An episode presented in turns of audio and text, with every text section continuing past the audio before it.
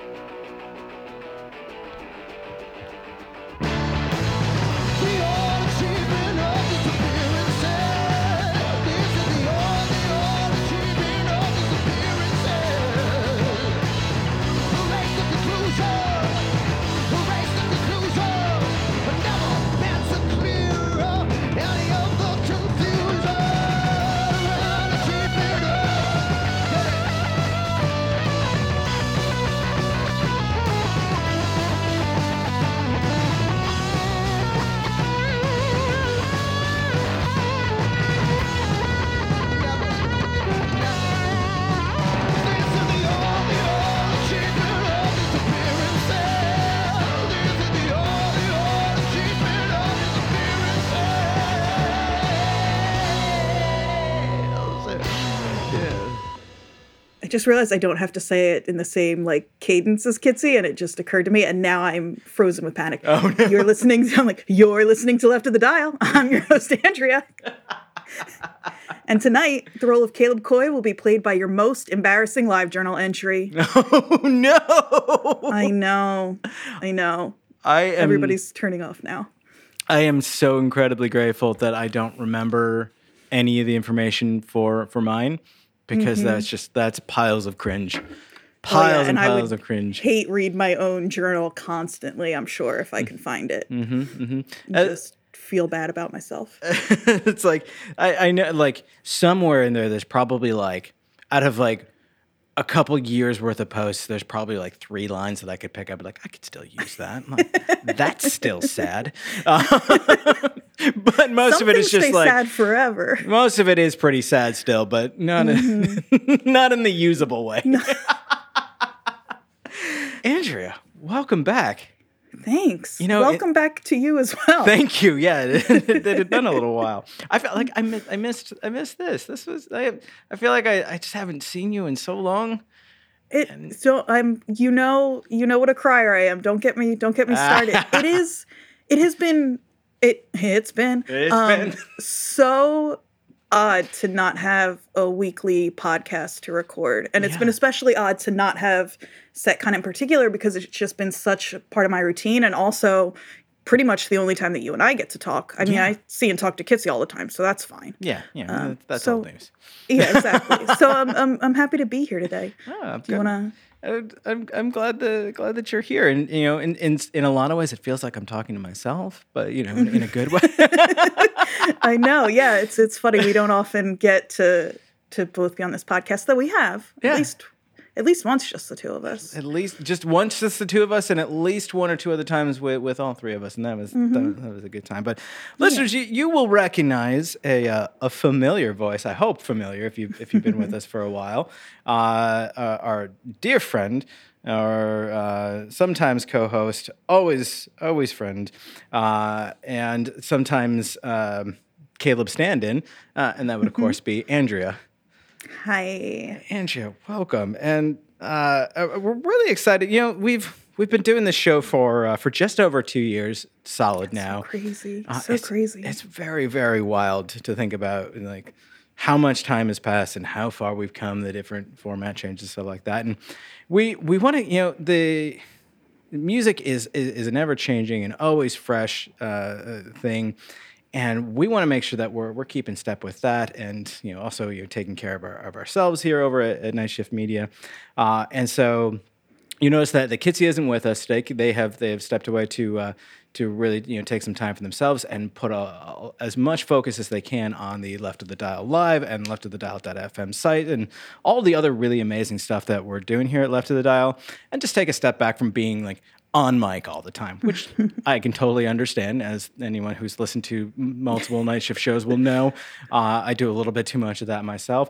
So the, the time may come for for me to do that in the future as well. But what we really want to do right now, uh, in addition to bringing back uh, our dear friend Andrea, who has been a part of this for a long time, mostly behind the scenes, but sometimes on mic, uh, we also want to. We're, we're going to be cycling through some some fresh voices and trying to get some some new people on the show and some new perspectives.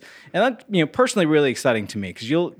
Uh, if you've listened to the show for a while, you'll know that I will fully admit that as a forty-year-old white guy who, who came out of the you know the the punk and emo scene like 20 years ago or so. I'm not always the, the most current and relevant voice in music. And I accept that. I understand that. I, I will spout my opinions all day. But we really want to make sure that we're amplifying other voices here, uh, which is a good time for me to stop talking for just a moment. say, Andrea, what are we talking about today? Yeah, I'm I'm excited too. I mean, as a as somebody who started first as a listener before I was even part of the network at all, um, I think it's it's been a real joy to listen to the two of you, and and I've something that I've liked is is you getting to like experience new music in a way Mm-hmm. that like maybe some of our listeners do too. So I think that that's Yeah. also been valuable, and I hope that you know people, you know, you and you and Kitsy, I'm sure will still be um, popping in and out. and Absolutely. I'm just I'm really excited too because I also, you know, uh, in terms of like demographics that we're representing here, um, you know, I'm also an older, though still much, much, Much, younger much than you and younger.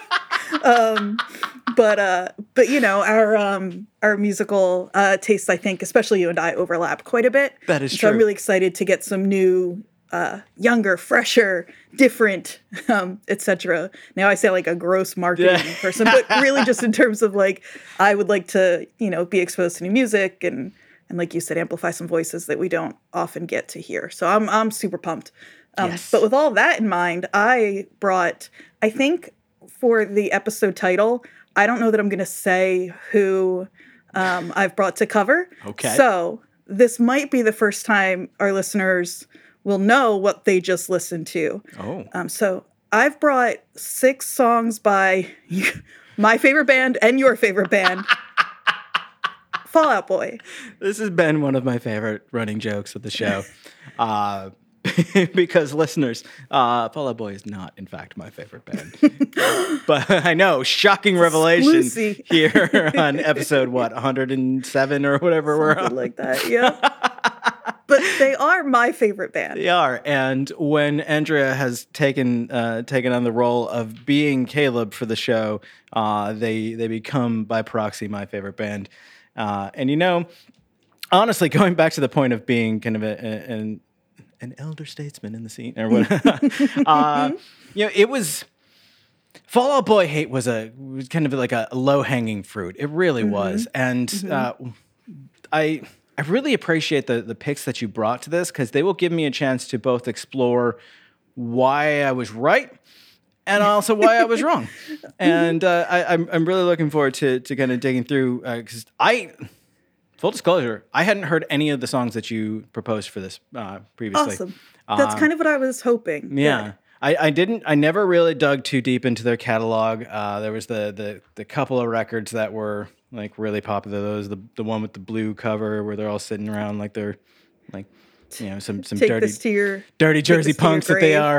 Is that take this okay yeah. They're from Chicago. Uh, that's right. They are from Chicago. yeah, yeah. I always forget that. I don't. I, I just I associate them with the the Jersey scene, and I think that's probably because of you, to be honest. Uh, I I'm so happy to be um, the cause of that confusion. And out of Chicago comes this band that, uh, listen, I played a show with them long, long time ago. I don't think I knew that. Yeah, they uh, they well, technically, if you look just at the billing order of the of the of the set, they opened for us. Uh, God awful. Could not fucking play their instruments or sing a note to save their goddamn lives. and it's just very I, funny. I couldn't process why people were into this. And this was early days. Like they they hadn't quite blown up, but you could tell that the trajectory was going there. And I I, Mm-hmm. I didn't understand. I couldn't understand. I mean, what is it? Wentz, the, the bassist, like Mm-hmm. way too busy trying to impress people, spinning his bass around and you know trying to like stay on his feet and not fall over to actually Mm-hmm. play a note. Uh, which is something that young Caleb did shit like that too, but figured out pretty quickly. Oh, hey, it helps to actually play the notes. and I, I I don't remember any of the names, but dude couldn't sing. Like it was just it was a mess. And so I based my opinion on that band for the uh, the next like 15 years or so, really on that experience and on like the occasional song out here, like eh, whatever. But it was actually Kitsy who made me go back and listen to "Take This to Your Grave" uh, and realize that actually it's pretty fucking catchy. Yeah, that album. I, I mean, I think that album rules. Obviously, um, I think what I'm what I'd like to ask our listeners to do before we get much further is what I asked you to do, which was come to these songs. And I should also say I'm not here to like try to convince everybody that Fall Out Boy needs to be their new favorite band or that um I don't know. I don't know. There are a lot of criticisms that I think are, are definitely on point, and Sure. I think a lot of what you're saying right now I agree with. So I don't want anyone to think that's the case. I just think this is a band who haven't gotten from like more serious um, musical um, aficionados, I guess. Um, it's been it was really hard for people has been really hard for people to separate the music from the sort of like cult of like personality that was Yeah. Pete Wentz for a long time and um and and being associated with like as like a band that only like teenage girls like which i mean fuck anybody who has a problem with that like, Right. first of all but but i think that that's something that has given them you know a lot of um they've gotten a lot of like guff for so so i just want to start there and then now now you can i'm sorry i did interrupt you with that No, not at all, not at all. And I, I really appreciated the the way that you presented like this. Here, here's six songs, and your challenge to me was to basically uh, approach them academically and objectively. Uh, and I loved that challenge, and I especially loved that I didn't have any specific preconceived notions about these six songs. If you had said like we're going to talk about "Take This to Your Grave" or was the one with the tree or whatever, I don't know. I, anything, I don't know. oh from under the cork tree Cork tree, thank you. I remember snippets, but I don't remember everything. i love this If, if you had told me we're gonna do like one of those like kind of bigger, well-known records, I'm okay, whatever. Like, I- right but uh, this first track, let, let's let's dive right into it. what what did we hear coming into the show today? Um, so the first song that that I chose and that everybody listened to is a song called "The Art of Keeping Up Disappearances." Which is Um, right like on brand with the the the wordplay. That's I think one of the the most interesting and clever things about this band has always been like we're just like ever so slightly twist a word here and there just Mm-hmm. to, to make it uh, interesting. Yeah, exactly. Um, and it's uh, off of their. It's like a 2013 EP um, called PAX AM Days. And so well into their sort of like pop stardom that Yeah. they they pulled this one out. Yeah, and this one surprised me a lot when I realized that it was from 2013 release because this this sounds like it would have been like the unreleased like pre-fame basement tapes days. Like this this sounds like a rough demo that was recorded in like someone's home studio in like you know 2002 or something like that. Uh, like it, it's weird to me to think that this was a like kind of right at the the, the height of their their popularity really uh, and they come out with this thing and i'm curious if you have any like background on that Oh, I have I have so much background on it. I oh think let's this is- go I think this is a really um, kind of like smart and and interesting thing for them to have done. Um, I'm not gonna have this episode just be Andrea proving that she has a, frankly, like um, a little scary and embarrassing encyclopedic knowledge of this band. Uh, unchecked ADHD when you have been listening to a band for, I mean, almost 20 years now. Yeah. And That's the other thing. I think people kind of still think of them as like, or, or for a long time, like thought of them as a sort of new-ish band. I don't know. I don't know how to explain exactly what I mean, Mm-hmm. but like, Take This to Your Grave came out in 2003. yeah Um, so so this is 10 years into their career that they're doing this. And the members of, of Fall Out Boy all came from these like kind of like like genuine hardcore and punk rock backgrounds. So it's it's not right. surprising, yeah, that they have this in them, right?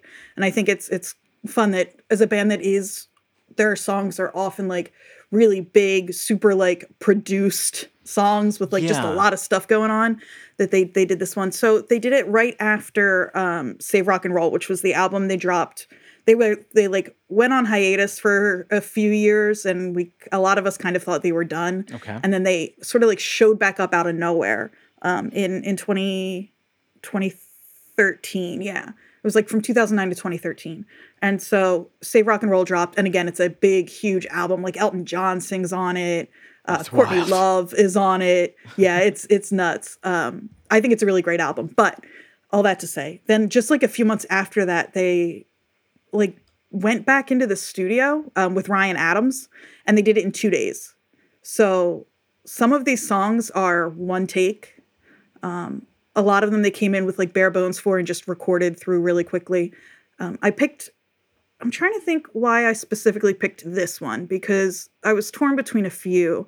I think this one just sound it sounds to me like Fall Out Boy playing a song like you said that they might have played like as they were figuring out what their sound was going to be Yeah. as opposed to like doing an impression of a different band or something like that which i think uh, an ep like this could turn into if that makes if that makes sense Yeah, and I, I think that that's really interesting to hear because if I had if I had known about this record when it came out, my thought would have been, oh, Fall Out Boy's trying to be punk. They're trying to to get some some credibility with the quote unquote real punks. And know that I don't use that term seriously at all. But Right. that's like what my thought process would be that that's what they were trying to do because it it's incredibly uh, raw sounding to the point of like I actually I think the production is bad, but I blame that more on Ryan Adams uh, because even like as shitty of a person as he is, even his best songs sound like garbage to me, um, and like that's that's a problem. That that's difficult for me.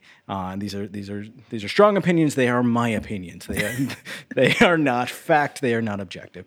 Um, but yeah, th- this this song sounds super raw, super rough, super basement tapes, uh, and yeah, it, it does sound like it sounds more like a, a young punk band, you know, writing short songs and like going hard, like you know, playing forty songs in in you know twenty two minutes or something like that, that kind of thing. Uh, Exactly. Which is interesting to, to learn that this is actually uh, the shortest track on the the, the EP. Uh, I don't know how long the rest of them are, but this clocks in like just over a minute. It's like a minute and four seconds or something. yeah they're all i think they're all under two minutes i could be wrong about that but i think the ep it's like there are nine songs and it's like I, there might be less than that even and it's like 15 minutes long or something And it's fast and short, and they're like really rough sounding. And there's this gnarly solo that just goes crazy in the middle that like mm-hmm. is borderline obnoxious, but works with the rest of it. like I wanted, I did, I, I really wanted to hate it as soon as it started. I was like, mm-hmm. what is this? But like it works with what they're doing. So that, yeah, like realizing now that this like getting a chance to, to see this from the other side not like when it happened and think like oh they're they're just fucking posing like thinking back now like okay this makes sense that like in the middle of their like meteoric rise they're like you know what? We're just gonna do something that like is fun to us. And like kind of go back to our roots kind of do like because i can imagine that these guys were probably still listening to stuff like this and thinking like we should write a record like this. And Yeah, of course right. You, you throw together a few songs that are, you know, a minute, two minutes each, and boom, you're done. Exa- exactly yeah and and a band that's been writing together this this long and i think it probably yeah i and i'm not surprised it came together as quickly as it did um and yeah do you know um have you heard of slash are you familiar with the band the damned things I'm not.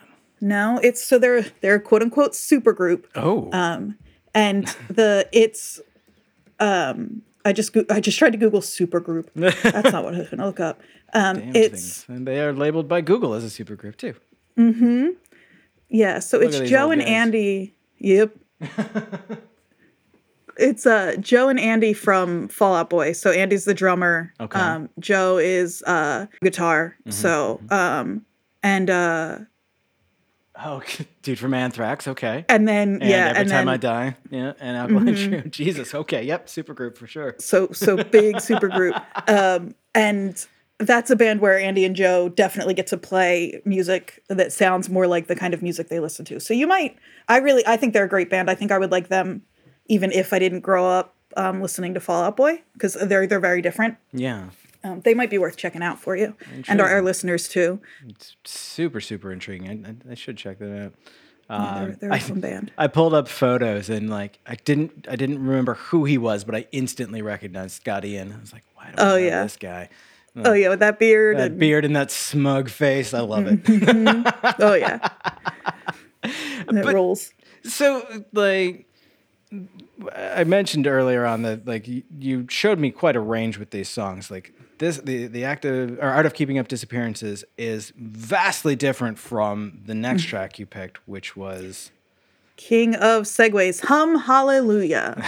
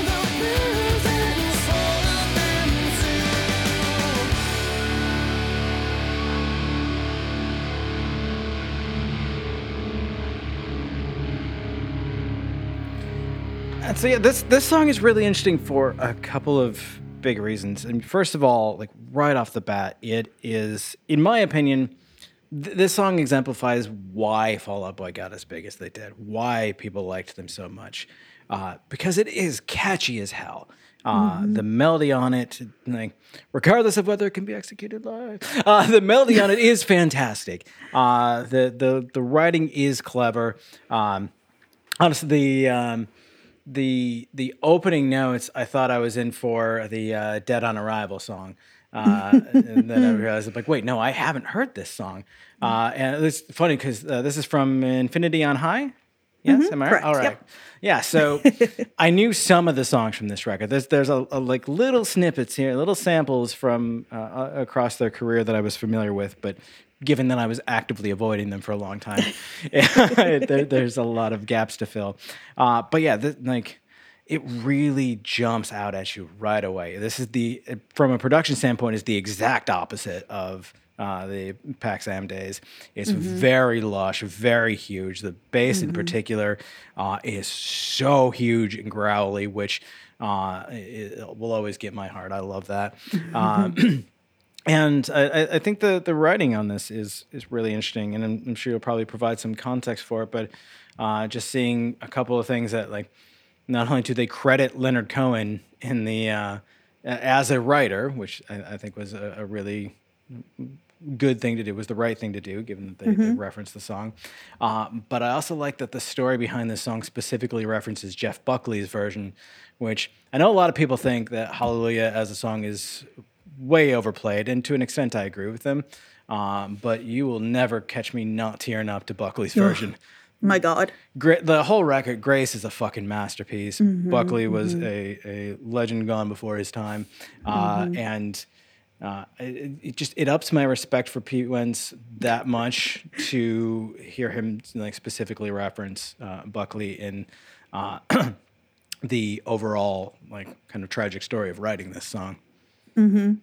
Yeah. Um, so, so the tragic story there, um, listeners, if you're not familiar, so right before, right before this album, um, Pete Wentz says it was like a pretty well publicized. He's talked a lot about it. Um, uh, suicide attempt in in a specifically in like a Best Buy parking lot and he was listening at the time to Jeff Buckley's Hallelujah.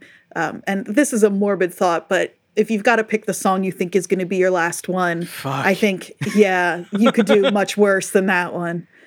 Um, the way he describes it, I got in my car. I remember I was listening to Jeff Buckley doing Leonard Cohen's Hallelujah. I sat there and took a ba- bunch of Ativan in the bus- Best Buy parking lot. And hmm. like that visual is like vivid. Like that is mm-hmm. something like I, I can I can picture that exact moment in time the way he describes it in so few words. Um, yeah, absolutely. And so uh, this song is probably depends on the day you're talking to me, but um, this is in my top three. I actually did manage to fit my three favorite Fall Out Boy songs in this list, so that wasn't yeah, that wasn't you know they're my favorite songs for a reason. So it makes sense that they made this list. Though I wasn't just trying to show you my like listeners. Here are six songs that are my favorite, and now you know. Um, there's a little more to it than that, um, but but I think yeah, that story is really sort of like I don't know, poignant, I guess, in the way that that he talks about it. And there are there so one of the things about Fall Out Boy that I think I agree with people sometimes is that sometimes they are too they they try to be so clever that it goes past that and it moves into like cheesiness. Yeah. Like there are some lines in some songs that I just can't I like can't listen to at this point. They just make my like secondhand embarrassment kick in. Oh, oh, there is a word for that. Okay, thank you. Yes, that's that's what it, that's and I am so I'm so sensitive to that. Um yeah. and so so I'm just like I'm hearing them all in my head right now and I don't even want but this this song does not do that in my opinion. I think there are really smart like clever twists on wordplay like you were talking about with the art of keeping up disappearances. Um these lines uh the the road outside my house is paved with good intentions hired a construction crew because it's hell on the engine Yes. Uh, I just I, I hear that sometimes, and I'm like, yeah, I get it, man. I get it. Like we're Uh-huh. we're all trying, but you know, and it's interesting how uh, someone writing a song about processing their own uh, feelings and their own trauma can uh, can can like really speak to like other people processing grief in different ways. And I think of the line, uh, "I love you in the same way." There's a chapel in a hospital, one foot in your bedroom and one foot out the door. Like that's a hard hit. Like you know, if you're going through a particularly difficult, you know, separation from a partner, or if you're dealing with the grief of a loss of a loved one, or like mm-hmm. any number of situations you can think of, like this whole idea, like it's it, it's fleeting and it's fading, and like we tried. exactly exactly. Yeah. And it's it's so funny that that lyric in particular has gone back and forth in my brain because i think there are a couple of different ways you can read it and there is the the one that is just like well there's a chapel in a hospital because that's often where people go to die and so people are there like praying for for you know a miracle Yep. but it's also like i don't any vow that you make in a chapel in a hospital um can doesn't have to be like you can make a vow in that hospital and it can be very fleeting The the vows made in those uh, situations aren't exactly binding. Ex- exactly Desperation's a powerful force. exactly exactly exactly exactly yeah so i think that's that's just it's it's a very clever little little turn Yeah, and you know, it's you, you you listen to to songs like this, and obviously we know uh, that, that that it was written based on a, a, a real life difficult situation. Sometimes, if you don't know the background, you listen to a song like this, and you, you think like, "Is this person all right? how they doing uh, how, they, how they doing?" And in, in some cases, you know what, the kids aren't all right. no ooh Oh! Okay. that was that was so perfect but i do have one last thing to say about this song because i have i have a question and i don't know that you'll be able to answer it for me but i'm hoping some musician somewhere will All right, Um, we're not done with the this in- segment, but listeners, remember that I had the perfect segue. it was so good you know what i'll do when we're when we're done this i'll edit it back in i won't cut any of this just, I'll just- put it back. in. so they can hear it twice that's what we'll do Excellent, excellent. So, um, and real quickly, one thing I just realized that people might not be aware of if you're not familiar with Fall Out Boy, the person singing the songs is not the person who writes the lyrics. Um, the Pete Wentz, the bassist, he writes the lyrics or he writes versions thereof. The story goes that he hands Patrick just like notebooks, probably at this point they're like Google Docs or whatever, just full of basically like poetry and then Patrick does surgery on them and turns them into songs. He used to write all of the music, and that's become much more collaborative across the band at this point. Um, but so keeping all of that in mind, Okay. the the lyric in the chorus, so hum hallelujah, just off the key of reason. Mm-hmm. So, with that in mind, there is a post that has gone around um, the internet for a long time, and it is from somebody named Red Headed Fangirl. And it goes like this The title is Fall Out Boy is So Clever. So, a few days ago, I was doing some piano practice on Hallelujah by Leonard Cohen when I kind of made a mental connection. I was screwing around with the key of the main Hallelujah phrase. I started it out in its original key of C. I then transposed it up to the key of D when I noticed it sounded familiar. After consulting my iTunes library, I noticed that the Fall Out Boy song Hum Hallelujah uses the key for the Hallelujah phrase during the bridge, uses that key, excuse me, um, that key being um, the key of D, for the Hallelujah phrase during the bridge. After listening to Hum Hallelujah all the way through, I paid extra attention to the line Hum Hallelujah just off the key of reason, and that's when it clicked in my brain. The key of C is also known as the key of reason, and Hum Hallelujah is written in the key of D. They literally hum Hallelujah just off the key of reason. Now that's a beautiful thing. So smart, so clever. Okay. However, I have been able to find no proof that C is known as the key of reason. And in fact, all I could find when I searched the key of reason is other people looking for this information. And so, like a post on Reddit, um, from somebody, musician redditors, is the key of C really called the key of reason? I was researching the lyrics of Hum Hallelujah and came across the explanation at Genius regarding this and why Hum Hallelujah is played in D sharp major or whatever. Problem is, Google search turns up absolutely nothing about such a term. Help a guy out. And it's a lot of people being like, C is called the key of reason because it's the root of the piano. On piano, middle C divides bass and treble clef, and therefore is the key of reason because without it, the piano would have no divider. And like I, I know with my very limited musical um uh i don't know back what's what's the word that i want? Like, whatever. Um that that the, the description of middle c there is correct though i've never heard again yeah. anybody use the phrase key of reason. Um, and it's again a lot of people saying stuff like that like that's why it's called that but the only reference to it i can find is that person saying that it's that middle c is the key of reason. And so if anybody has heard that phrase before and has a source for it caleb any like i would i would love to know if this is true. Yeah i feel like i vaguely remember hearing that that term used at least once but that could also just be the way that memory can insert itself when mm-hmm. you have new information. Um, that said i i can't say that i'm familiar with that. Um, it wouldn't surprise me if there was some like deep apocrypha amongst like classically trained musicians that just like it's just referred to that casually like in, in, like certain circles or even like formally in certain circles but not like broadly known. I don't know. It, it's definitely possible. Um, i feel like the the impression that i got from the, the song too uh, soon. was um, the Bosstones just broke up. Uh, oh no. Uh, was more along the lines of whoever did the this uh, little blurb contribution on Genius uh, about it being more like you, you like. Uh, so this person says the song focuses on pressing on with life even when its regular melodies hit off key, mm-hmm. um, which I, I, think that that that that is almost definitely part of it. But it wouldn't shock me to know that like one of these guys had heard the key of C being called the, the key of reason and wrote the song like this. Uh, that said, um, I, without going through and comparing, I, I, would assume that they probably write a lot of their songs in this particular key because it, it sounds and feels. This is not a dig. It sounds and no, feels no, like yeah. a lot of their other songs, and mm-hmm. a lot of mm-hmm. artists will do that. Like they'll, they'll pick a key that is uh, particularly comfortable for their vocal range and like maybe for like the style that they like to play. Certain chords sound you know significantly better played in one key versus another, mm-hmm. uh, et cetera, et cetera. Uh, certain melodies work totally different if you just bump it up or down an octave. There are reasons to do that. Uh, there are reasons. So, you know, it just acknowledging that I have not given this credit, this band enough credit throughout the years, I will give them the, the the benefit of the doubt that somebody did that on purpose. I I hope for for my sake and theirs and this person on Tumblr that that is the case.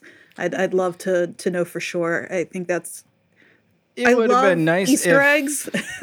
it would have been nice if one of them would fucking chime in and mm-hmm. answer the damn question. Mm-hmm. you you but, could put this to rest, Wentz and Stump. It's on you. Sure, just the worst law firm. Um, From the law offices of Wentz and Stump. Wentz and Stump. Uh, yeah. So. Are you dealing with a Grand Theft Autumn?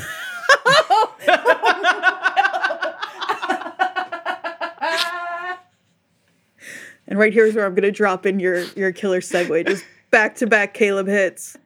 Yeah, and you know, it's you, you, you listen to to songs like this, and obviously we know uh, that, that that it was written based on a, a, real life difficult situation. Sometimes, if you don't know the background, you listen to a song like this and you, you think like, "Is this person all right?" Yeah, how they doing? Uh, how, they, how they doing? And in, in, some cases, you know what? The kids aren't all right. No. Ooh. Oh! Okay. Now I'm not going to say that there's not a very strong foster the people vibe on the intro of this song. Oh, huh. to the point where I actually looked up when did Pumped Up Kicks come out. It was released in 2010. This record record was released in 25. I think uh, probably unintentional, but uh, definitely feel a little bit of an influence on the the intro, the the whistling and the like, the just kind of like slow, steady beat of it. That's yeah, that's that's funny. I hadn't I've never made that connection, but now that you said that, I won't be able to to not whenever I listen to this song. Which uh, not directly related to this episode, but uh, "Pumped Up Kicks" is my favorite reference point for how uh, the vast majority of people don't listen to the lyrics. you know, the feel good hit of the summer that was about school shootings.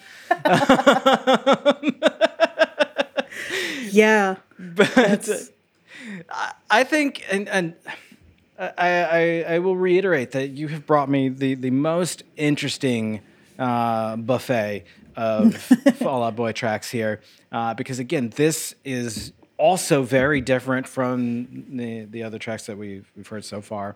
Uh, and I would go so far as to say this is one of the most interesting Fall Out Boy songs that I've ever heard. And I don't mean that as like, oh yes, it's it's interesting. I mean, yeah, oh yes, indeed. uh, no, I mean that like the the the things that they do in this song musically, um, both with the, the instruments and the, the melodies, are to me very standout compared to a lot of the other stuff. Most of the stuff uh, is the, these big, huge anthemic songs.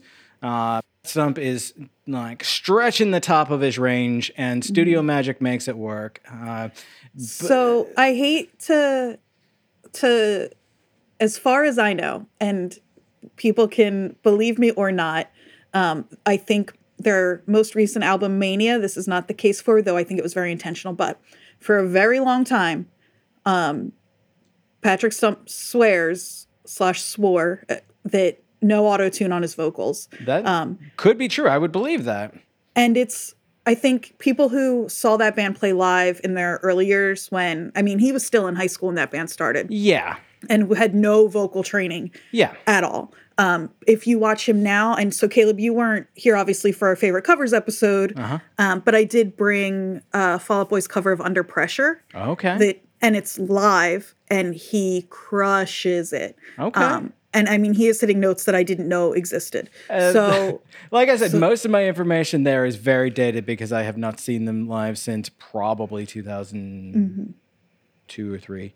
But but I think and there are live performances. He's he's very smart because there are live performances of this song where you can feel him holding back a little bit throughout where normally these notes kind of like soar but then the last that last chorus he knows he's got to do it and he he nails it Yeah. um so that's so all that to say when, when I say studio magic, it's not necessarily to imply that uh, that it's auto tune or like manipulation of it. Uh, but studio magic sometimes is literally just the fact that you get you get to do it again until it's right. and again You get someone behind the board saying that was good, do it again. that was perfect. One more time.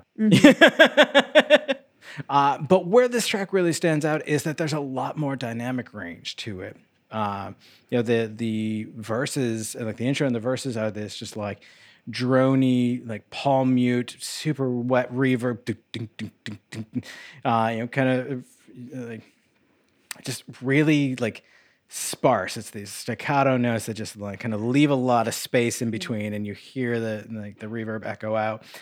Uh, and then like it starts to build with a like really cool walk up part in the like just before the chorus, and then suddenly the chorus is this huge anthemic thing, but it's still it's it's slower. It's not like you know we, we get used to like their big pop punk dancey songs uh, and like big sing alongs, but this is a bit more almost feels like more intentional uh, like this this huge uh, moment in this track and it, like it starts to dabble a little bit almost in synth pop too uh, which i think is really neat. Like they, they do a little bit more with layering the instrumentation on this than i think i've heard them do in other stuff. You towards the end you get that uh, really interesting uh, piano track where like the first few times through it's literally just a single note and then it's just like single note walk down.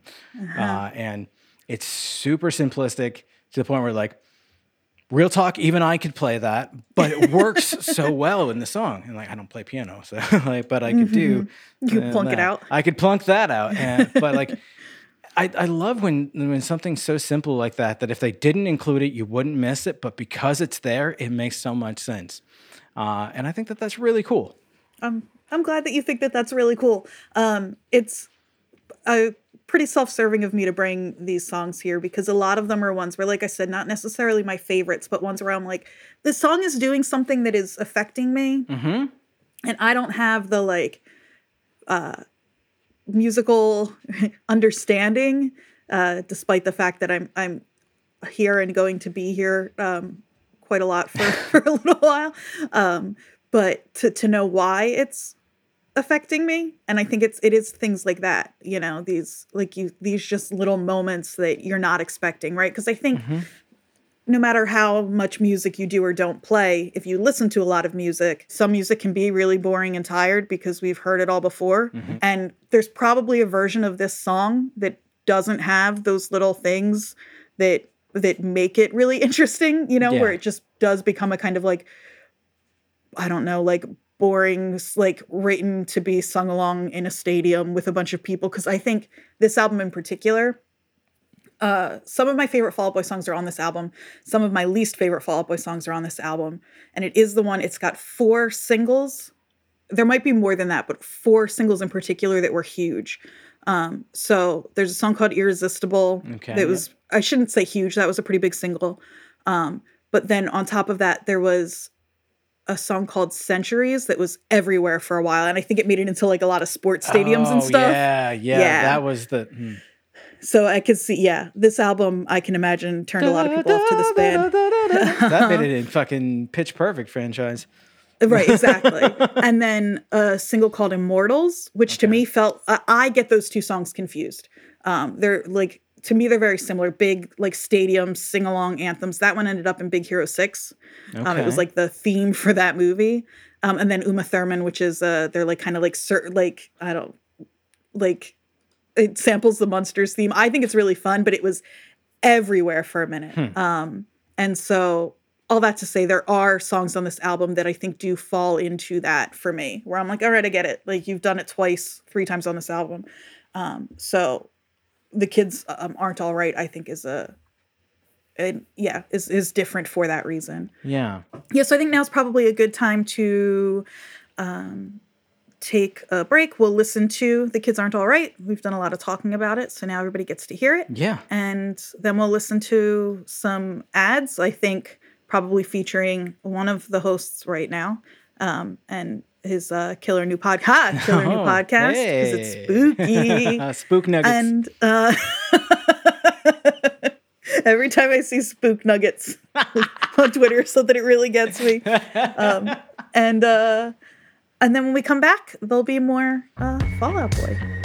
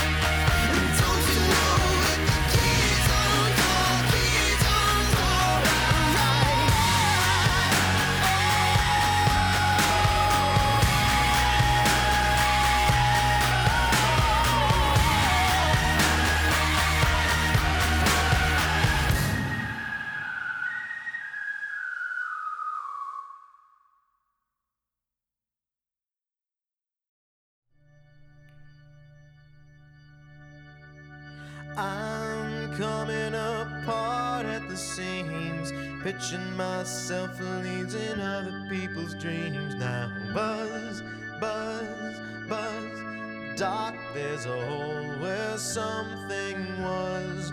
Dark, there's a hole.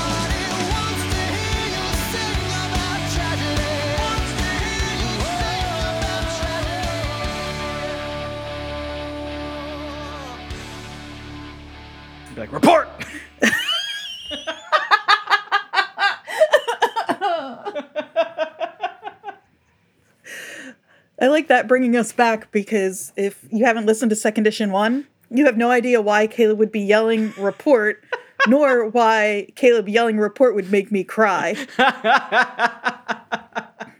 God, I miss that podcast and that show so much. It was uh, it was a lot of fun, and uh, much we'll, we'll, we'll have to figure out a, a reunion show sometime. I would, I would. We've been done for like thirty seconds, and I'm already planning reunion shows. It's really, we have to go back. You know, like we do have to go back. um, I mean, you're the you're the king of transitions, but let's pretend there was a good one here, and now we're talking about Fall Out Boy again. And uh, what did we hear coming back in from the break? We heard um, the disloyal order. I, I think it's disloyal. Yeah, is. disloyal order of the water buffaloes. Which is great because that's very much a Flintstones reference. Hundred percent. for for those of you olds in the audience, uh, the the Loyal Order of Water Buffalo being uh, the lodge to which uh, Fred and Barney belonged. We also we just got through talking about how uh, things in music will remind us of other music and largely like uh, actually um, last week uh, when we were talking about uh, Charlotte Sands. I was talking to Kitsy about how like basically every track on that EP reminded me of some other pop singer, but I didn't mean that in a bad way at all. I meant that in a way that like it's cool that like I recognize pieces of uh, other more popular, more famous, whatever uh, musicians in uh, Charlotte's songwriting, and you can kind of hear the the homage. Sometimes it's very blatant, sometimes it's subtle. Uh, you know, went into the whole thing with uh, uh, Olivia Rodrigo. Is that right? Yeah, Yep. uh, with like getting Paramore yeah, with and, uh, Paramore and, and other artists who like coming after for writing credits and all this like which all of that I think is bullshit and you know I've I've gone on that rant before I don't need to do it again but when it comes to a band like Fall Out Boy there are certain things that you could not convince me we're not intentional and the Teenage Wasteland reference in this track if you tell me that they did that on accident, I will tell you, shut the fuck up. You don't know what you're talking about. because there's no way that was an accident. That riff is so iconic. Yeah, I would be- Do, do. I would be very surprised.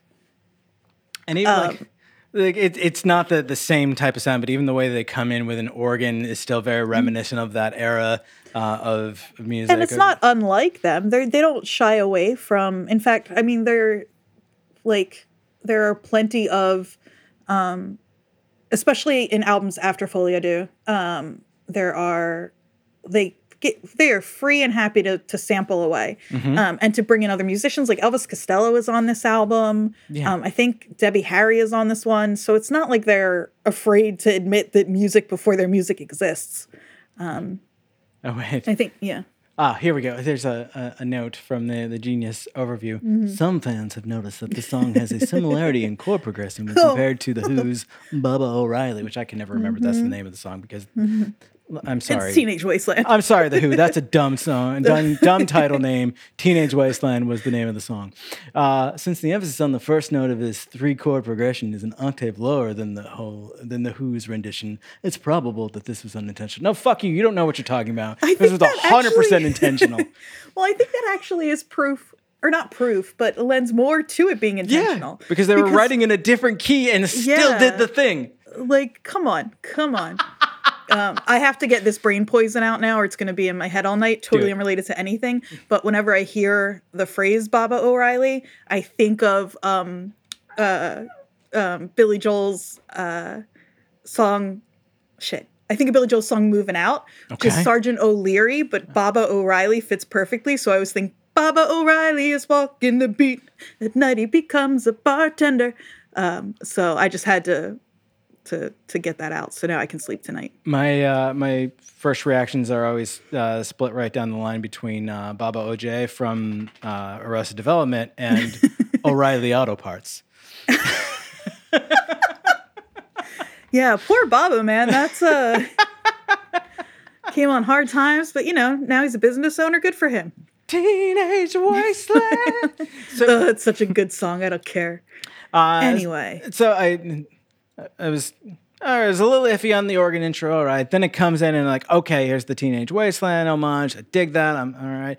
And then like towards the end of the the the first verse, like lyric writing and melody starts to get a little weird. I'm like, ah, you're kind of losing me. And the chorus comes back in, and it's it's it's again, it's really catchy. It's interesting writing, and you know what? Uh, I don't think I want to hear you sing about anything but tragedy, Patrick Stump. I don't think it would. we know what your band is. Yeah, I don't. I don't think it would work if you tried to sing about anything. Like, I've heard like uh, we've we've like at least going back to when we uh, we talked about um, little by little by Harvey Danger, the track "Happiness Writes White."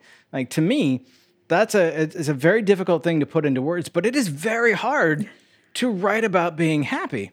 It like everything comes out when you're when you're down when when life is crushing you uh, but like when you're happy a lot of times you don't even think about writing or when you when you start to, to sit down to write like it's hard to it's hard to write happiness that doesn't come across as just corny or cheesy like yes, yes. i mean tragedy does that too but like it it tugs at people enough that they tend to uh, forgive or ignore the the corniness in favor of the like yes i too feel bad exactly. yeah.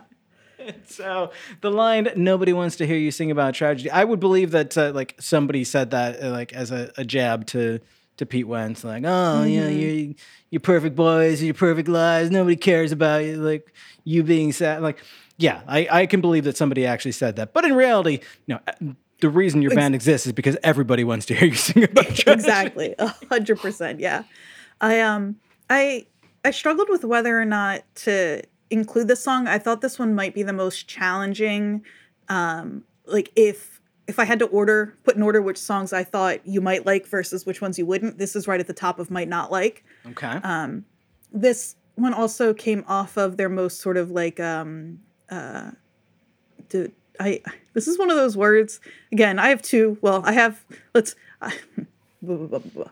um as like an English teacher I'm about to say a word that I don't think I, I like always question divisive divisive divisive I say divisive. divisive, but I think divisive is also appropriate.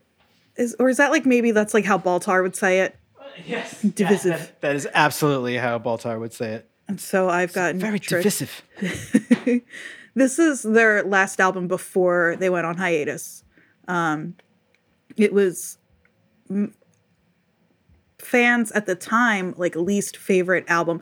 Fall Out Boy is a band where every single album critics would say something like this album marks a major departure from the fall from Fall Out Boy's sound. Of it's course. like you have said that after every single album. Every Sooner single later, album you have to accept that that's just their sound. that's what they yeah exactly that's their thing so relax but i think this one really is pretty different from the albums before and also the ones after um and they had been touring they this is album number four between the years 2003 and 2008 with huge tours in between i had seen them like an embarrassing amount of times in the, that five years because they were always on tour um, and so this is a band who's been worn really thin at this point. Um, this album was not, I mean, critics, I think, seemed to like it at first, um, fans, not so much. And so this album dropped at the end of 2008. And by November 2009, they were on hiatus. So this Is this their Pinkerton? I think this might be their Pinkerton. Um, and it, I mean, like, it is a rough. I, I think this album is really fun, interesting. I think it has some really cool songs on it. I think it is. It feels very disjointed to me. Again, as someone who's not a musician, um, I think this song. Um, it's funny that you said the melody is is one of the things that started to like get to you. I think it's really fun. This is like one of my favorite songs to sing along to in the car by myself. Fair enough. Um, so I don't, I don't, I don't know why. I can't explain what that's about, but it's true. And um, I saw them. So they were a band who, at this point, was playing huge, huge venues. Uh, but right before this album came out, and I think it's a good sign that they were not feeling great about the situation they were in, and kind of like Pete Wentz was at the height of being so famous. He had like just married Ashlee Simpson right around Oh, this geez, I time. forgot about yeah, that. exactly. So things were not going well for for them for this band, just kind of like on a personal level. Yeah. Um, I always think of the the video for "Don't Speak," no doubt, where like they're doing the like she's on the cover of, of Rolling Stone or whatever, and they like edit out the band, that kind of stuff. There was a lot of that happening. Ah. Um, all that to say they went on this teeny tiny, I think it was like six or seven dates club tour that was like kept very secret. I don't even remember how I found out about the tour other than probably I was like probably still on their old mailing list or something. And so I saw them play. Um, it was like it was the day after Obama was elected, and Neat. at yeah, it was a really like fun and hopeful time, especially because I didn't know Fall Out Boy was about to break up less than a year later. um, but uh, at uh, the North Star Bar, which was a, a tiny club in Philly, really great club, no longer there, of course. Okay. Um, but which is how I came up watching them. So getting to go back and see them play in the way that they were playing in 2003, 2004. yeah, that's very cool. But but I say that because it seems like they were probably trying to get back a little of the magic from the early days and it was not was not enough and I think that's again a big reason is because this album was received the way it was by fans um they they tell stories about being like coming out to play songs off of this record at their own shows and getting booed. So like that's that's no fun. Um and so again, all that to say this this album is a pretty tricky one, I think, to kind of get into for a lot of people though now, and I don't know how much of this is um people trying to be like uh, ahead of the of the game, but saying that like this is their favorite Fall Out Boy album now. Um, it's it's it's fun to see how that how that has changed. It is interesting that- Mm-hmm. to see people people say that, especially here in the, the the background. But and you Yeah. know, like there will always be. I mean, for for me, like, like I, I made the reference, but Pinkerton was was and still is my favorite Weezer record, and Mm-hmm. uh, it- to me, it kind of makes sense that the record I most identified with was the one where things were falling apart the most for, for the band, uh, Right. And so, like, I feel like there will always be the people who like right from the get go, they're like, yes, this is the one. And then there will be the people who later on realize, like, oh, wait, like, I didn't give this nearly enough credit. Um, and then most of the rest are, eh, well, like, you know what? Their opinion doesn't matter. Right, exactly. Yeah. For sure. This is a band that I think also it's important what age you are because I think if you're a little older than I am, so I'm very close in age to the youngest members of that band and so I've because of that I feel like I've kind of grown up with these albums so I was more open to them being different. Um if that I don't know if that makes sense or not, but Eh, It, But- it, it does because you're kind of your, your life experience is changing at the same time as as these people, and you, you're maybe not having a like an equivalent life experience to this band that's skyrocketing to fame and being taken apart in the public eye, but you're still like at that same same point in your life. So yeah, it, it makes sense to me. Good. Thank you. I, I feel better now. Um, so so yeah, so it was, you know, it's a it's a pretty um divisive divisive album, I think.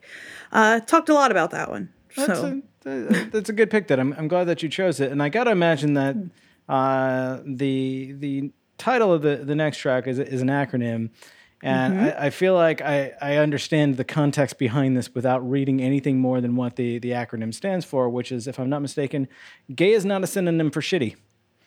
yes, correct.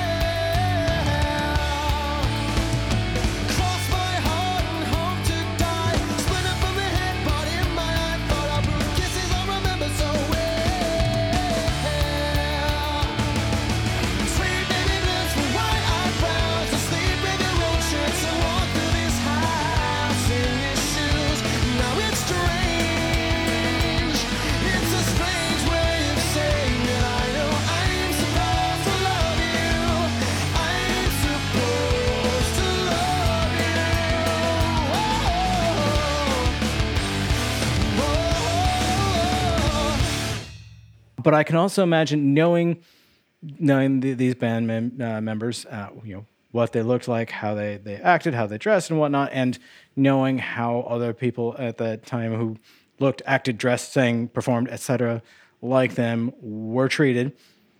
That the the acronym for the song surprises me not at all. Um, what does surprise me is some of the little things that stand out in in listening to this track. Uh, little things like the harmony on that in, in the first verse, that line "True Blue," is fucking flawless. Caleb, Caleb, Caleb, Caleb, Caleb. That okay, okay, okay.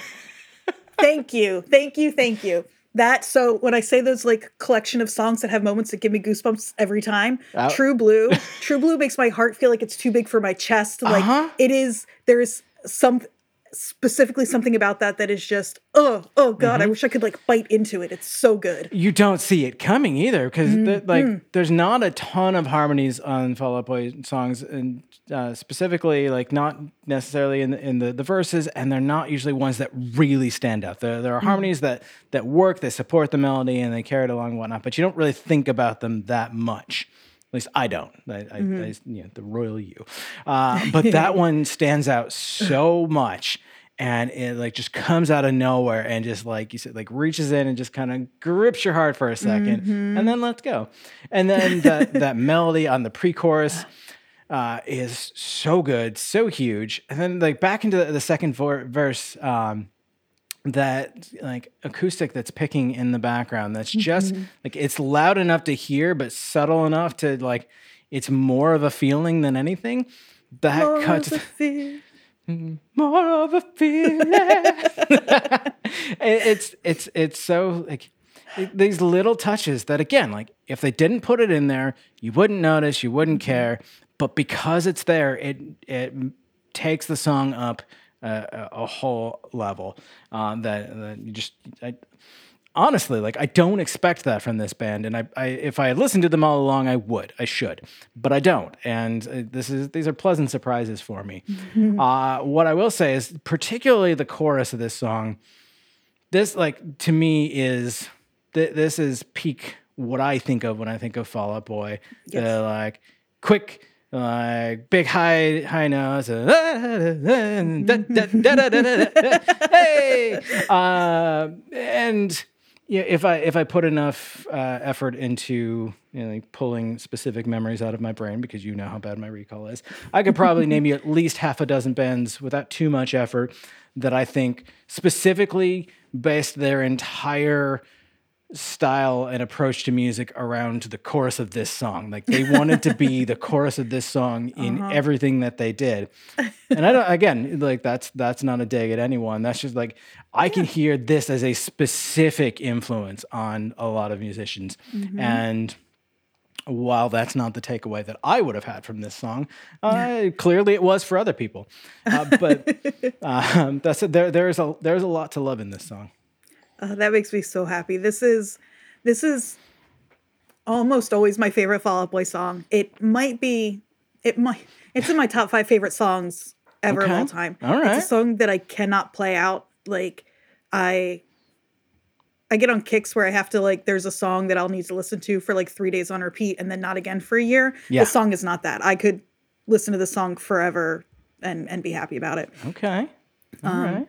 I think what you said about it being like peak Fall Out Boy, I think that's exactly right. Um, I, I think this is the most representative of what people think of when they think of Fall Out Boy, right? Maybe, um, unless you're somebody who really hates them and haven't really listened to anything beyond the the radio singles.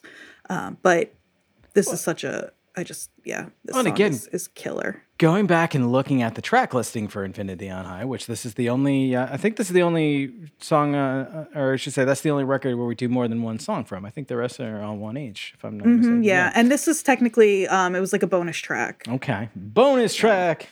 so it didn't even yeah, it wasn't even on the uh, the regular. Yeah, because this track listing on Genius is 19 tracks long, but yeah, there's some live versions and stuff like that. Yeah. Um, but yeah, so looking at the track list, track listing for this record, like this is most of what like between uh, Take This to Your Grave and this, and most of what I know of Fall Out Boy are from those two records. Uh, and I think that it's really interesting that uh, they also are very different records. Uh, And yet, in, in my mind, I never really took the time to think about how uh, how diverse and varied the, their catalog actually is. Uh, There, there are a lot of elements that that recur, that repeat. That like you hear a Fall Out Boy you, song, you know it's a Fall Out Boy song, unless it's Panic mm-hmm. at the Disco song. Uh, in which case you can be forgiven for making that mistake. I, mm-hmm. I thought mm-hmm. the the goddamn door song was Fall Out Boy for a long time until I'm like, what the fuck is Panic at the Disco? Who's who's panicking at a disco? What are we talking about? This is like, just shut up and listen to the Fall Out Boy song. like, no, Caleb, you're not getting it. Yeah, Clearly, I'm not. you and and many many other people um they played skate and surf or it may have been bam- bamboozle by then which was like a jersey Been there. you, it's, it was the best it was the best and then we have both I we've played both Bamboozle once, actually. did you Yeah, I don't That's remember so what year, but funny. I definitely did. I, I mean, if if it was called Bamboozle when you played, I was also there. Hell yeah. because it was only it was skate and surf for a very long time. It was only bamboozle for a few years. Um, so that's so funny. Um, who are these clowns? I'm gonna go see Exactly. Fall Out Boy. Um, but uh, but um, they they played that one year where they came out and. Oh God, it's been it's been so- it's been so long. I'm trying to remember exactly. In my head, no, it doesn't matter. Anyway, they like played a little bit of um, a Panic song and then went in. Anyway, it doesn't matter. They're they're well aware of the of that. Also, Panic literally would not be a band if not for Fall Out Boy. No. like it, like like very literally, Pete started a label so he could sign that band. I they had not played a live show yet. Like they, so so it it makes sense. Um, And you know what? Yeah. Nobody would have listened to the goddamn door song if it weren't for Fall Out Boy. that's what I'm saying. Um, the goddamn doors. Fall Out Boy walked so that Panic at the Disco could close the goddamn door. Fall Out Boy was raised in a barn. So, yeah. Oh, which actually leads me to the the next and possibly best of my segues. But before I do it, I feel like we need to take a moment. Like, is there anything we need to to to cover? Like, what's what's new in in our world? Um. well, I know uh, live shows were on hiatus as we're trying to be responsible citizens of Mm-hmm. this uh, ongoing apocalyptic hellscape. Uh-huh. Uh, but there was a, a tentative hope that they would be resuming uh, in. I guess I can technically say this month because when this airs, it'll be February, right? February. I think Yeah. a week or two from now, depending on when this one goes out. I'm not exactly sure. We should be back with our first one, which I believe is Teenage Bigfoot. Ooh, Um, and then, so I believe that one's the 19th. Teenage Um, Bigfoot oh. sounds like I never heard of it movie. it really does. Oh no, now I want that movie. Damn. Um, but I'll post links obviously in the show notes as as as always. Um, and Dear Forbidden. So two two really great um, um, sessions that I'm super excited for. I can't wait to get back in the studio. Um, I think those are the two. We have a new editor in chief over at the over at our site, our to Die Excellent. website. Um, Excellent. J- yeah, Jen, um, who is so great and so much better at hitting deadlines and responding to emails than I am, and a really great writer, um, and and really great person, and and we're so excited. And today is officially her first day as editor in chief. So That's so, So, awesome. I'm, I'm excited to hear that because I, I know that uh, for for listeners, if you're not paying attention to left of the dial.fm, uh, and I guess I guess if you don't like uh, music news and like staying in, in touch with what's going on, then I guess keep doing what you're doing. But if you do like that, you should be checking out left of the dial.fm because Jen and uh, and co. Because you've got some other writers involved and whatnot as well. Yeah, like doing writers, yeah. some really cool stuff. Or they're really trying to keep the, the the finger on the pulse, so to speak. And you know, like it's been. it's been, uh, yeah. So we don't. We don't have to say for the. yeah, never apologize for that. We don't have to say for the three thousandth time that it's been a a really weird and rough year, couple years for musicians. Mm-hmm. It has, you know that. Uh, but you know, we're we're doing our own our part as much as we can to to keep keep uh, people in the spotlight, keep those voices heard and whatnot. So definitely check that out. Um, and you know what? The the the you know grew up in a barn joke uh, combined with my, me forgetting that this band uh, was from Chicago uh, actually makes the the title of the last track that we're going to cover today that much sweeter. Uh, you know, Chicago being, of course, in the Great Lakes, which are known for their lake effect snow, and uh, we're we're gonna we're gonna end it off today with the the track Lake Effect Kid. And I feel like if there's one single lesson to take away from today's episode, it's the reminder of the idea that in a lot of cases, in probably most cases, there are there are more things that connect us than separate us. Because I too grew up in the Lake Effect Belt. uh, you know, obviously not in Chicago, in in rural upstate New York, uh, and I don't quite get nostalgic specifically for where I grew up, but there is something about that that region that, that those of us who grew up there uh, do kind of understand, and, and you, you never do forget, you never do let go of, even if you say that you have. Uh, and uh, while I've never personally lived in Chicago, I can absolutely see that that pull if you if you leave it of, of wanting to to come back. Um, this song is a wild ride. This is is this their their most recent release? This was 2018. So that's that is that's a yes and a no. That's complicated. Um, Fair enough. So a little a little background on this song very quickly is Yeah. Um, it was part of a, a mixtape that they released in like 2008 Okay. um, the demo version of it and not even the whole song um, was on it and it was like something that i think people were really excited for and were hoping would be on the album that came out right after that um, and it didn't and Okay. it just kind of like would pop up here and there if you were somebody who would like go back and listen to this mixtape um, which was pretty like pretty like uh rough in terms of like production and all. I think they put it together pretty quickly um, and it was them and a bunch of other artists on pete's label. And so um and i think they played it once when they came back from uh, they played like the chorus of it once when they came back from hiatus in 2013 and then it suddenly after Ma- right after mania um, which is their most recent release unless you count there are two singles um, that they put out in, in the last couple of years. Um, so in 2018 then it, it dropped officially with a full version. So this song was 10 years in the making. It was just a little ep it's three songs and they're all in some way about chicago. Fall out boy loves chicago the way that like i love new jersey. Um, they like I don't know how many references to that city show up in their music. Um, and I, I love I love that. I'm I'm down for anybody who reps their uh, their hometown, state, city, whatever, as, as hard as they do. Hell yeah. Um, so yeah. So so all that to say it is one of their newer and also one of their older songs at the same time. That actually is is really interesting. Um, like musically, and and so much of this comes in like the de- decisions uh, and the the production side of like what instruments, what sounds they're going to go for, and less in the writing of the song.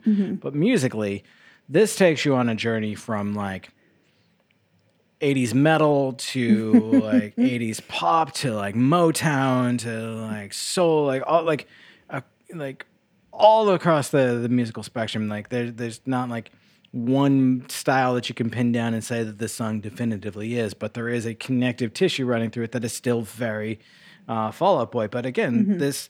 Uh, much like a couple of the other songs that we've heard tonight, this is not like anything else that I've heard from them, uh, and it's it's fun to be to if you have an impression of a band as being like you know very kind of one dimensional or like single style or whatnot it's fun to be proven wrong. It's fun like you, whether you like the band or not to see uh, how much that they actually are capable of. And uh, I, i've seen a lot of that tonight and i think that that's really fucking cool That I'm I'm so happy to hear that. I think they're a band that whether you like them or dislike them, they like I've heard so many people say, or less so lately because they're less in the public eye, but them like they sound like every other pop punk band, and all of those bands that they're talking about are the ones that came from them. Like there's a direct line. It goes like it goes like bands like Green Day and Lifetime to bands like Fall Out Boy to bands like um oh my god um I can't think of a single one of those bands that are in my head right now. Um, like a day to remember, or um, you know, that sort of like the ones who were a little like outside of my. I was a little bit past like picking up those new bands at the time. I've come back around. Anyway, all that to say, Yeah. um, it's it's interesting because I think whether you think their music is shitty or not, if you actually listen to it, you can. There so much is different from song to song, from album to album. And again, whether you think that's a good thing or a bad thing, or they do it well, um, I just think the the criticism that's been heaped on them is is just like factually, objectively inaccurate in that way. Yeah, I, I, I could definitely say that it is it is unfair and undeserved. Um, now I think that there may be as you know other criticisms of them that would be more valid. Oh, for but- sure. But that, like, oh, they sound like everyone else. Well, Mm-hmm. uh, again, to your point, a lo- a lot of why they sound like everyone else is because a lot of people wanted to sound like them. right, right. You know what? Like the you you could say the the same thing. Like, oh my god, for if I had a dollar for every time someone told me that, like, oh, why don't? What do you mean you don't like Led Zeppelin? Every band you like was influenced by them. Cool. so like it's the the same idea. Like there are probably a lot of bands out there that sound like other famous bands who came before them, and that doesn't mean that that band was doing it wrong. exactly. Yeah. Exactly. Well, hell yeah, Andrea! Thank you for uh, for bringing me on this journey and for for allowing me a uh, a deeper glimpse and a, a deeper appreciation for uh, our mutual favorite band. That's what I was hoping was secretly at the end of this, you'd come around and you'd say, Fall Out Boy is actually, I know that that will never, I would never try to. Listeners, I'm not expecting that from any of you either. Thank you, Caleb, so much for being open to doing Yeah. this. Um, I have a feeling I've probably already destroyed any cred that I may have built by being part of the Left of the Dial project um, to this point by by bringing this band, but I don't, I don't care. if there was any cred in this show, I would have destroyed it a long time ago. I love that. This is, you know what? That's what I want this podcast to be. We're all, I am like staunchly opposed to the idea of the guilty pleasure. I, I think it's, it's judgmental and tiresome and all, and we could talk about that all day, but we've been recording for so long. But um, I'm sure we'll have a chance um, in, in upcoming episodes. So I want every episode to be destroying cred in some way, shape, or form Hell yes! uh, from now on. Join us on this journey, listeners. This is so fun. So, so Caleb, you and I will be back next week with your pick. Yeah, I can't wait to find out what you're gonna, it's totally gonna awesome. I've, I've definitely thought of it already. and it's gonna be great. It's gonna be great. and I don't know what else we say at the end here, so I'm gonna. What would you Uh, say if you were if you were Caleb? You are Caleb. If you were Kitsy, what would you be saying right now? Um, well, if if I were Kitsy, I would be saying, "This has been left of the dial. I have been, in this case, Kitsy, uh, or, or in your case, Andrea. Caleb has been coy, and we'll be back right. next time." Bye bye.